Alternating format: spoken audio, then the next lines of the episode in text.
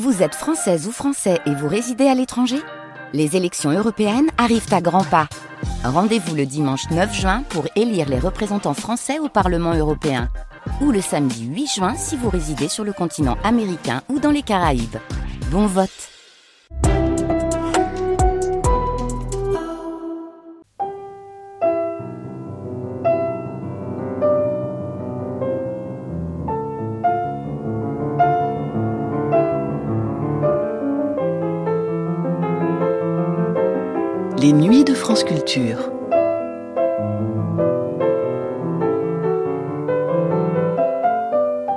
Hélène Sixou n'est pas qu'une écrivaine, qu'une philosophe, qu'une poétesse, qu'une professeure ou qu'une romancière.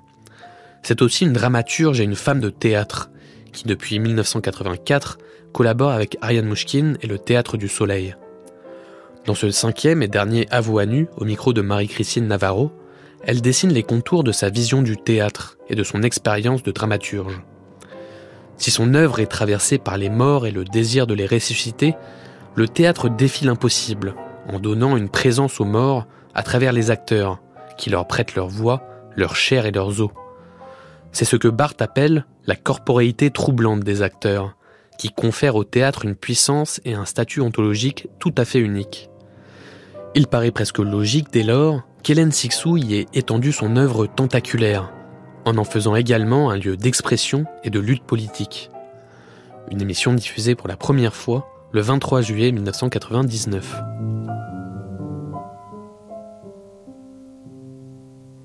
Hélène Sixou, on n'a on pas encore parlé du théâtre, de l'écriture pour le théâtre, et Dieu sait si c'est important dans votre itinéraire. Et euh, je pensais à quelques dates, à quelques spectacles, à quelques grands spectacles que nous avons vus à la cartoucherie de Vincennes, joués par le Théâtre du Soleil. Je pense à la rencontre avec Ayane Mouchkine. Je pense euh, en 1982 à, à Norodom Sianouk, l'histoire terrible mais inachevée de Norodom Sianouk. Ensuite, il y aura euh, les voyages dans les camps de réfugiés Khmer, voyages et écriture qui vont ensemble. Et puis en 85-86, avec plusieurs voyages en Inde euh, qui donneront euh, plus tard l'Indiade. Et l'Indiade, c'est, aussi euh, toute une réflexion sur le politique, sur Gandhi et, sur l'Inde contemporaine. La ville parjure, et puis le prochain spectacle à la rentrée, ce sera Tambour sur la digue, très beau titre, et avec un, un sous-titre énigmatique sous forme de pièce ancienne pour marionnettes jouées par des acteurs, on, y reviendra bien sûr. Alors cette scène de théâtre qui pour vous est, si importante depuis euh, des années, je me disais qu'au fond c'était euh, le lieu de la revenance. Quand on parlait du père, euh, il y a quelques émissions, cette semaine, vous disiez, ben, c'est comme au théâtre, le, théâtre c'est vraiment le lieu où le revenant est central. Alors, puisque on entre par là, entre le voilà. Alors entre euh, le revenant. Alors parlons du revenant principal, si je peux dire. D'abord, après euh, de toute la revenance euh, théâtrale, je je ne savais pas ce que c'était que le théâtre quand j'ai commencé à en faire, appelé parce que appelé par des metteurs en scène, par Ariane je suis allée euh, dans une sorte d'innocence et de méconnaissance, d'ignorance, vers la scène. Je, me suis laissée faire par euh, justement par ce qui m'appelait. Et la première personne qui est arrivée, le premier personnage qui est arrivé sur la scène qui s'était ouverte en moi, eh bien c'était un père mort. C'était le père de Sianouk mort. Et c'était donc le revenant inaugural. Plus tard, je me suis réveillée en sursaut de mon rêve de théâtre, de mon rêve théâtral plutôt, et je me suis dit, mais voyons, qui est arrivé là? Mais c'est le père mort, mais je le connais, mais je l'ai déjà vu. Et c'était le revenant de, des revenants. Alors je me suis dit, c'est un hasard, c'est parce que ça commence. J'inaugure, ou c'est inauguré euh, par le euh, premier de tous les spectres pour moi, c'est-à-dire l'antique figure de mon père. Puis j'ai oublié. Puis je me suis aperçue que chaque fois que j'écrivais une pièce, j'avais besoin d'être conduite, protégée, euh, inspirée par un personnage qui venait de très très très très très très loin. qui souvent hum, était mort ou était une réapparition, qui avait quelques milliers d'années, qui avait une parole d'avertissement ou une parole prophétique. Alors j'étais très surprise parce que justement ce n'était pas du tout quelque chose euh, sur quoi j'avais spéculé, c'était quelque chose qui se produisait. Alors j'ai fini par appeler ce personnage le passeur. Euh, dans euh, la ville parjure, ce n'est personne d'autre qu'Échille. Échille aujourd'hui, gardien du cimetière, gardien d'un cimetière d'aujourd'hui, d'une ville de notre époque, et qui ne sait pas qu'il est une réincarnation, si je peux dire, d'Échille, euh, le, grand, grand dramaturge d'il y a 3500 euh, ans. Pourquoi? Parce que je crois que le théâtre, c'est toujours entre vie et mort. Euh, quand je dis il n'y a rien de, surprenant, il me vient à, l'esprit, si vous voulez, que, que par exemple Dante ne pouvait pas aller chez les morts sans Virgile. Il faut, il faut avoir un passeur, il faut avoir un intermédiaire qui est capable de passer d'un monde à l'autre. Car le théâtre, c'est l'autre monde. Euh, c'est euh, faire venir sur scène euh, des, personnages qui sont vivants, mais qui, en fait, sont aussi pas. Ce sont quand même des inventions.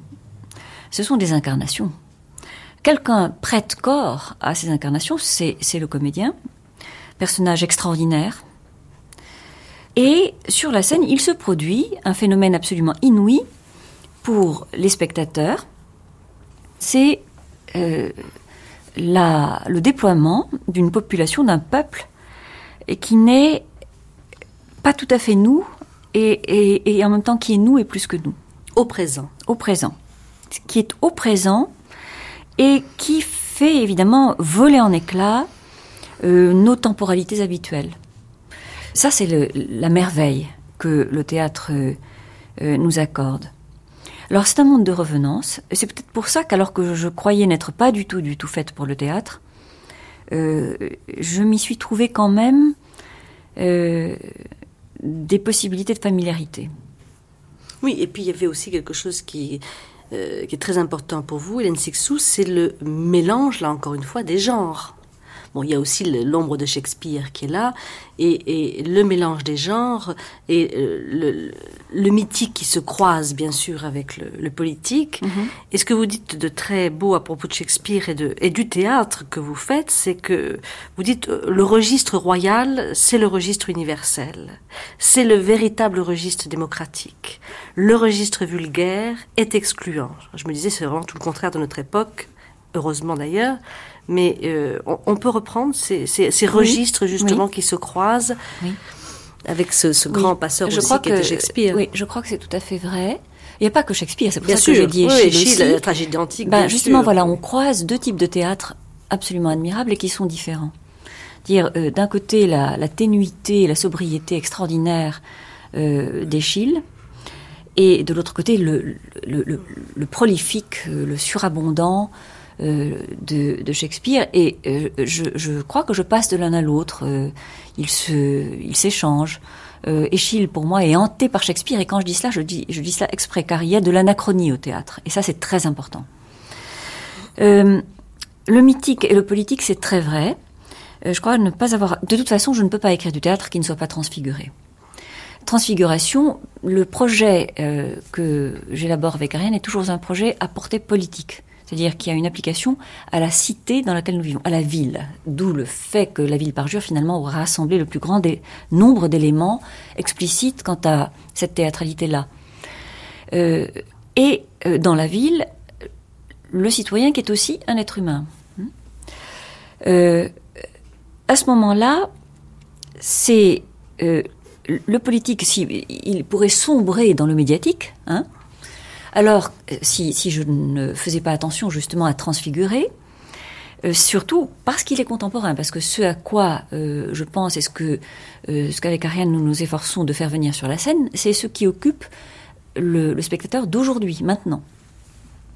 Mais en le délivrant de la malédiction médiatique, de la télévision, des journaux, etc. Quand je dis malédiction, ce n'est pas que je, que je jette l'anathème sur ces moyens-là, mais du, du dire vulgarisé, banalisé, réduit, auquel nous sommes livrés avec ces moyens-là. Alors, c'est par la dimension mythique, soit qu'elle fasse référence à d'anciens mythes, comme par exemple dans la ville parjure, l'univers des, des Euménides, euh, soit que je, crée moi-même des sortes de mythes en euh, euh, reprenant des figures auxquelles on peut se référer dans les anciens textes et en les modernisant, en les rendant contemporains, présents, vivants. Mais ce qui me frappe dans, que ce soit Sihanouk ou que ce soit l'Indiade, c'est que ce sont des textes qui réfléchissent sur les tragédies contemporaines, c'est-à-dire sur les camps de réfugiés euh, euh, Khmer Rouge, ce qui s'est passé au moment de la prise du pouvoir aussi des, des Khmer Rouges, c'est-à-dire cette tragédie absolue, ce génocide aussi, hein, ça traverse la pièce, et puis la partition, c'est-à-dire la partition de l'Inde, Gandhi, l'Inde contemporaine, c'est encore une fois le déchirement, la frontière, la partition, et c'est bien sûr aussi notre époque. Tout à fait. Hasard. Bien sûr, c'est vrai que nous sommes dans une époque, on en parlait l'autre jour, euh, d'affrontement euh, entre renationalisme. Il y a une résurgence des, des, nationalismes, une résurgence identitaire, une résurgence du thème aussi, alors qui a l'air, euh, qui se présente sous des aspects moins immédiatement lisibles de la souveraineté, mais la souveraineté sous sa forme justement excluante et de prise de pouvoir. Et, et donc, tous les êtres humains se, retrouvent dans des situations euh, où les affrontements euh, ethniques euh, et nationalistes sont d'une virulence folle sur toute la terre. Tout à l'heure, vous parliez de royal et, de vulgaire. Il faudrait, je, veux faire attention à, ces mots-là. Ce que je veux dire par là, quand je dis royal, c'est que, au fond, chaque chaque personne, et ce n'est pas une question d'identité, justement, chaque personne a un droit de vivre égal euh, à toute autre personne. Alors, et le mot royal, il faut, il faut pas. Euh, c'est pas une hiérarchie. Non, hein. non, et ce n'est ni hiérarchique ni monarchique. C'est que euh, le plus petit homme, euh, le, plus petit personnage, est, le roi de lui-même. Et je ne veux pas employer le mot de souverain. Hein. Je veux simplement dire qu'il est à lui-même, il, dispose, il doit pouvoir disposer de lui-même. Il doit avoir tous les droits. Il doit avoir son propre royaume intérieur, avec euh, toutes les libertés, ce qui ne veut pas dire qu'il va être enfermé dans du moi. Hein, c'est pas une narcissisation. Par contre, ça, ça rend justement euh, un éclat. Le théâtre rend éclat aux petits personnages. Moi, j'adore les personnages dits secondaires, euh, qui ont une importance folle. Et euh, on souhaite toujours justement que les très grands acteurs jouent les plus petits personnages pour les faire briller, pour faire apparaître justement celui qu'on a oublié, celui qui est dans le coin et qui en même temps est tout aussi important à ses propres yeux et aux yeux de Dieu, que euh, celui qui croit être sur le trône et qui a le pouvoir. Oui, parce que ce sont des personnages qui, qui regardent, qui sont dedans, mais qui regardent, qui commentent, euh, qui sont aussi. Ça, ça, ça, serait le rôle du cœur. Oui, le, cœur. Mais, ces petits personnages de femmes aussi. Il y a beaucoup ces personnages de femmes, ces, ces, ces marchandes, ces, ces personnages du peuple que l'on rencontre au marché, que etc. Que vous adorez. Moi, je vous disais que mm. je pensais que c'était votre mère qui vous avait oui, donné vous avez raison. Je devrais pas dire ça parce que je suis pas sûre que ma mère serait d'accord. mais ces personnages qui se faufilent partout et qui, qui, regardent le monde et Absolument.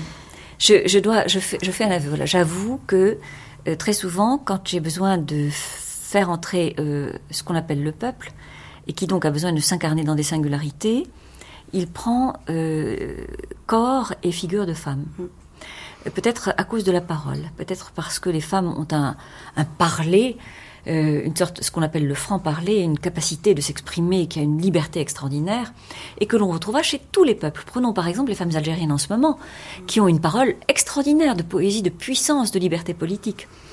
Eh bien, euh, oui, alors j'avoue que la première femme peuple que j'ai rencontrée dans ma vie, c'était ma mère, et que, euh, euh, un peu clandestinement, je me suis inspirée de sa très grande liberté. Et, le vulgaire, quand je dis le vulgaire, c'est en reprenant le vulgum pecus dont on se servait en latin, hein, le, bétail vulgaire et commun, façon dont on désignait violemment le peuple euh, non. Alors moi je pense que le vulgaire c'est ce qui se laisse aller à être la masse, à, ne pas euh, se distinguer par des discernements qui font la différence, qui font les différences. Euh, le peuple, ce devrait être au contraire un rassemblement, une assemblée extraordinaire de de différence. Mais pour en revenir justement à tous ces croisements que le théâtre met en scène, une, une, des choses qui m'intéresse infiniment, c'est la rencontre et l'alliance entre la, tragédie et la comédie. Moi, je, suis, je, dis toujours que je suis un être tragique. Alors, je ne suis pas tragique euh, moi-même, mais je suis, au fond, seul m'intéresse la tragédie. Seul me, mobilise euh, toute mon attention et toute mon énergie euh, le fait que, le monde qui, qui nous est réservé est un monde tragique. Et, et que depuis toujours, je me pose les questions que tout le monde se pose. C'est-à-dire, alors, qu'est-ce qu'on peut faire hein? Ce que Les questions que se posent euh, euh, les réfugiés euh, qui sont enfermés, qui sont justement enfermés comme du bétail alors que ce sont des, êtres humains. Qu'est-ce qu'on peut faire? Comment est-ce qu'on peut sortir du camp? C'était justement une des questions quand, quand je suis allée avec Ariane dans les camps de réfugiés ou les camps de résistants au Cambodge. j'avais, j'avais cette image absolument terrible de ces gens qui étaient enfermés dans des camps, parce que les réfugiés, on les enferme dans des camps, ils, sont prisonniers, on les appelle des réfugiés, mais ce sont des prisonniers, ils sont prisonniers justement du système, des systèmes mondiaux de frontières. Ils sont déportés ils sont, et ils sont déportés et, et euh, ils sont déportés et enfermés. Et à ce moment-là, ils ne sont pas seulement euh, enfermés dans les limites de leur propre pays, ils sont au contraire exclus et internés. Ce sont des internés. Et, tous les pays leur opposent ce que moi j'ai vu quand j'étais justement dans ces euh, visiteuses de ces camps, euh, qui étaient fermés par de gigantesques portails à barreaux. Alors moi, je pouvais, j'étais obligée d'ailleurs, je, devais sortir le soir de ces camps. Les, portails abattants s'ouvraient pour laisser sortir les visiteurs et se refermaient pour incarcérer ces réfugiés. C'est une, image terrifiante, qui est une image mondiale, hein, qu'on retrouvera partout. Euh, alors, à ce moment-là, on se dit, mais qu'est-ce qu'on peut faire? Les gens qui sont dedans se disent, qu'est-ce qu'on peut faire? Comment sortir? Les gens qui sont dehors se disent, qu'est-ce qu'on peut faire pour faire sortir et pour que ça s'ouvre? Et, alors, eh bien, est-ce qu'il y a une réponse? Eh bien, Moi, je suis pas sûre qu'il y ait des réponses. Très souvent, il n'y a pas de réponse. En tout cas, la réponse est lointaine. Euh, la réponse vient tard, et même trop tard. Et pour moi, c'est ça l'essence tragique aujourd'hui. C'est ce trop tard, qui, existe déjà dans Shakespeare, hein. euh, mais euh, c'est un trop tard qui est, qui est là à l'origine. pour moi, le tragique contemporain, c'est que c'est trop tard quand ça commence. C'est que c'est déjà trop tard. C'est que ce, que si vous voulez, ce que j'essaye d'écrire pour le théâtre, c'est que c'était déjà trop tard avant de commencer. La ville parjure commence après la fin. Ça commence après la mort des enfants qui ont été empoisonnés par du sang contaminé. Et donc, qu'est-ce qu'on fait quand c'est déjà fini? Qu'est-ce qu'on fait quand le commencement euh, est derrière moi euh, et quand la fin apparaît comme sans fin? Je crois qu'il faut supporter quelque chose et qui est le constat du tragique. Par exemple, que c'est comme ça. Euh, vous, m'aviez dit d'ailleurs quelque chose qui m'avait frappé. Quelquefois, il n'y a simplement rien à faire. Exactement. Quelquefois, il n'y a rien à faire. Et quelquefois, on fait quand même. Et il n'est pas évident que ce on fait quand même soit la meilleure des solutions. Quelquefois, on aggrave en faisant quand même. Et, alors, vous allez me dire, ben alors qu'est-ce qu'il faut faire si on peut rien faire? Je pense qu'il y a un facteur temps qui est très important, mais c'est un facteur tragique. Euh, par exemple, je me disais, combien de temps durent les dictatures? Les gens qui naissent dans une dictature, les gens qui vivent dans une, dictature, les gens qui meurent sous une dictature. Mais elle finit la dictature. Alors ça, on peut dire que la vie triomphe. Elle triomphe. À un moment, le dictateur va mourir. À un moment, euh, la tyrannie va disparaître. Mais la tragédie, c'est que ceux qui ont vécu sous euh, cette dictature ou sous cette tyrannie n'auront pas vu la liberté. Voilà la tragédie. Euh, de même que euh, je me dis aussi, c'est comme s'il y avait des cycles, c'est très étrange, c'est comme il y avait une sorte de respiration historique. On oublie, par exemple, il y a, on oublie pendant 40 ans ou 50 ans, on enterre. Euh, on ne parle pas. On, on, fait comme si il n'y avait pas eu de camp de concentration. puis, au bout de 40 ans ou 50 ans, sortent des témoignages. Mais ça met 40 ans ou 50 ans, littéralement. Et, et donc, si on a la malchance d'être l'habitant de ces 40 ou 50 ans, on peut ne pas voir le jour revenir. Et ça, c'est tragique. En tout cas, il y a un relais de témoignages qui est à opérer. Et à mon avis, Alors, les, oui. les poètes et les gens de théâtre sont là pour ça, pour porter ce témoignage, pour faire passer justement d'une époque à l'autre, euh, voilà, le récit de quelque chose dont on n'a pas vu la fin, dont certains n'ont pas vu la fin. Hélène Sixou, on peut parler justement du prochain spectacle, celui de la rentrée.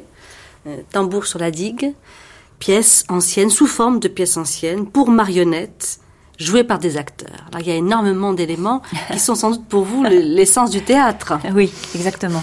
Tambour sur la digue, je pense que ça, euh, ça permet quand même de, de se tourner vers un, un certain univers qui, de toute façon, sera asiatique. De t- ça, c'est aussi la tradition de, des origines du théâtre et des origines du théâtre du soleil. Euh, la digue, euh, je pense aussi que on peut entendre euh, suffisamment digue et donc résistance aux eaux et, au contraire rupture de digue. Ce qui est important aussi, c'est ce qui ensuite se déploie sous forme, sous forme de pièces anciennes, sous forme comme si justement c'était un costume. Et je crois qu'il faut qu'il faut l'entendre à la lettre, c'est-à-dire c'est c'est une pièce de théâtre qui se présente sous forme de pièce de théâtre. C'est-à-dire que euh, ce que cette fois-ci nous avons voulu faire, c'est un théâtre qui joue à jouer au théâtre ancien et qui convoque ce qui, à mon avis, est, est le, le mystère même du théâtre, euh, c'est-à-dire la marionnette, les marionnettes. Ces marionnettes qui vivent encore en Asie et euh, marionnettes jouées par des acteurs. Alors là, quelqu'un qui connaît un petit peu l'Asie euh, reconnaît tout de suite euh, les, racines du théâtre asiatique, japonais, chinois, etc. C'est-à-dire un mélange, une rencontre et un échange entre le théâtre de marionnettes et le théâtre d'acteurs. Ça, c'est voilà, ce sont les origines du théâtre. Mais il faut dire que de toute façon, dès qu'on fait vraiment du, du- du théâtre, euh, tout théâtre, quel qu'il soit, est en rapport avec de la marionnette dans la mesure où, comme l'avait mis, en, récit euh, Kleist dans son merveilleux petit texte qui s'appelle Les marionnettes, euh, la marionnette est agie. Elle est, elle est agie par son marionnettiste. Or, un acteur, c'est toujours une marionnette. Un acteur, un grand acteur, il, il est grand dans la mesure où il se laisse être agi Par son personnage? Par son personnage. Euh, alors évidemment, il joue les deux rôles, si l'on peut dire, c'est-à-dire qu'il est la marionnette agie, mais il doit aussi être lui-même le marionnettiste. Euh, et puis il y a encore un autre marionnettiste derrière qui est le metteur en scène. Mais sur la scène, l'acteur est la marionnette et le marionnettiste. C'est très difficile parce qu'il faut à la fois être justement actif et extraordinairement passif. Il faut se laisser faire par le personnage. C'est un exercice euh, technique et sublime. Je me demandais, Hélène Sixou, si euh, aussi dans le théâtre, il n'y avait pas quelque chose qui vous fascinait et qui devait aussi faire peur à l'écrivain que, que vous êtes, qui était l'épreuve, l'épreuve euh, du jeu. J'écris et ensuite immédiatement je vois ce que ça donne sur scène, puisque vous assistez à toutes les répétitions. J'écris et c'est incarné, c'est joué et ça va ou ça ne va pas. Il y a tout ce jeu entre l'écriture qui se fait et l'incarnation à partir de l'écriture. Euh, moi, j'adore ça. Et mais alors, je, vais vous dire, c'est c'est pas vraiment un secret. Et pour moi, c'est la réalisation de mon plus cher désir. Alors, qu'est-ce que c'est? C'est pas tellement, c'est pas, c'est pas que ça va ou que ça ne va pas. C'est que c'est différent. Euh, quand j'écris un, un, un livre, au fond, la lecture ne me revient pas, sauf très tard, de manière oblique, Différé. très différée. Alors que là, la lecture, elle est tout de suite là. C'est l'interprétation par les acteurs. Évidemment, qu'est-ce qui se produit? C'est que c'est très différent de ce que moi, j'ai vaguement senti ou vécu euh, au moment de l'écriture. C'est cette différence qui m'intéresse. C'est la lecture même. C'est c'est ce qu'on peut espérer, parce qu'un livre n'est jamais que la somme infinie des lectures qui vont euh, euh, être euh, euh, ses, ses rejetons et, euh, et ses successeurs. Alors là, il faut dire que la, que la chance, le miracle, c'est que ça se produit tout de suite et sous vos yeux. Est-ce que vous diriez, Hélène Sixou, que le théâtre, c'est un des derniers lieux qui nous reste où nous puissions être côte à côte, précisément? Oui, c'est ce que je pense. Et de toutes les manières. Côte à côte les comédiens lorsqu'ils jouent. Euh, lorsqu'ils se parlent. Et lorsqu'ils se parlent, quand ils sont côte à côte, ils se parlent l'un à l'autre et ils se disent en se projetant vers le public. Et c'est une merveille. Euh, et puis le côte à côte des spectateurs, parce que ça c'est quelque chose d'incroyable. Se dire qu'il y a un lieu au monde où on se rassemble, où on s'assied les uns à côté des autres, dans une sorte de communion qui n'est qui n'est pas religieuse, qui est, à mon avis, euh, justement une communion artistique et citoyenne, et où euh, que viennent faire euh, les spectateurs comme le dit le mot, eh bien, ils viennent regarder. Et ils viennent regarder qui Eux? Ils se regardent. Les comédiens se parlent et s'adressent au public qui se regarde dans les comédiens. Et ça, c'est une expérience qui, ne peut pas qui ne peut pas avoir lieu ailleurs et qui est une expérience euh, que je considère comme toujours révolutionnaire. Euh, on voit au théâtre, on vient voir ce qu'on ne veut pas voir dans la réalité, ni chez soi, ni dans la salle de bain. Non. Et, et en général, on voit le pire. On voit le pire, ce justement qu'on ne veut pas voir. On vient le voir au théâtre. Et on sait quand on va au théâtre, ou on ne sait pas, mais en tout cas, on est poussé à cet acte incroyable qui consiste à sortir de la ville parce que le théâtre est hors ville. Non pas qu'il est euh, extérieur, mais qu'il est au ras, qu'il est contigu, qu'il est à la porte. Le théâtre est à la porte. Euh, on pourrait presque dire qu'il est en banlieue, c'est là son lieu naturel. Hein, il ne peut pas être interné, hein, il faut qu'il soit au bord. Alors on fait un voyage, on fait un voyage, et on va dans une nef, sur une sorte de bateau, euh, pour faire une expérience qui est une expérience, mais des profondeurs et des profondeurs qui viennent se manifester justement sur la scène du théâtre. C'est quand même un lieu unique. C'est pourquoi je pense toujours que jamais le théâtre ne disparaîtra, on en a besoin. Et les sociétés sans théâtre sont des sociétés très malheureuses. Et il y en a.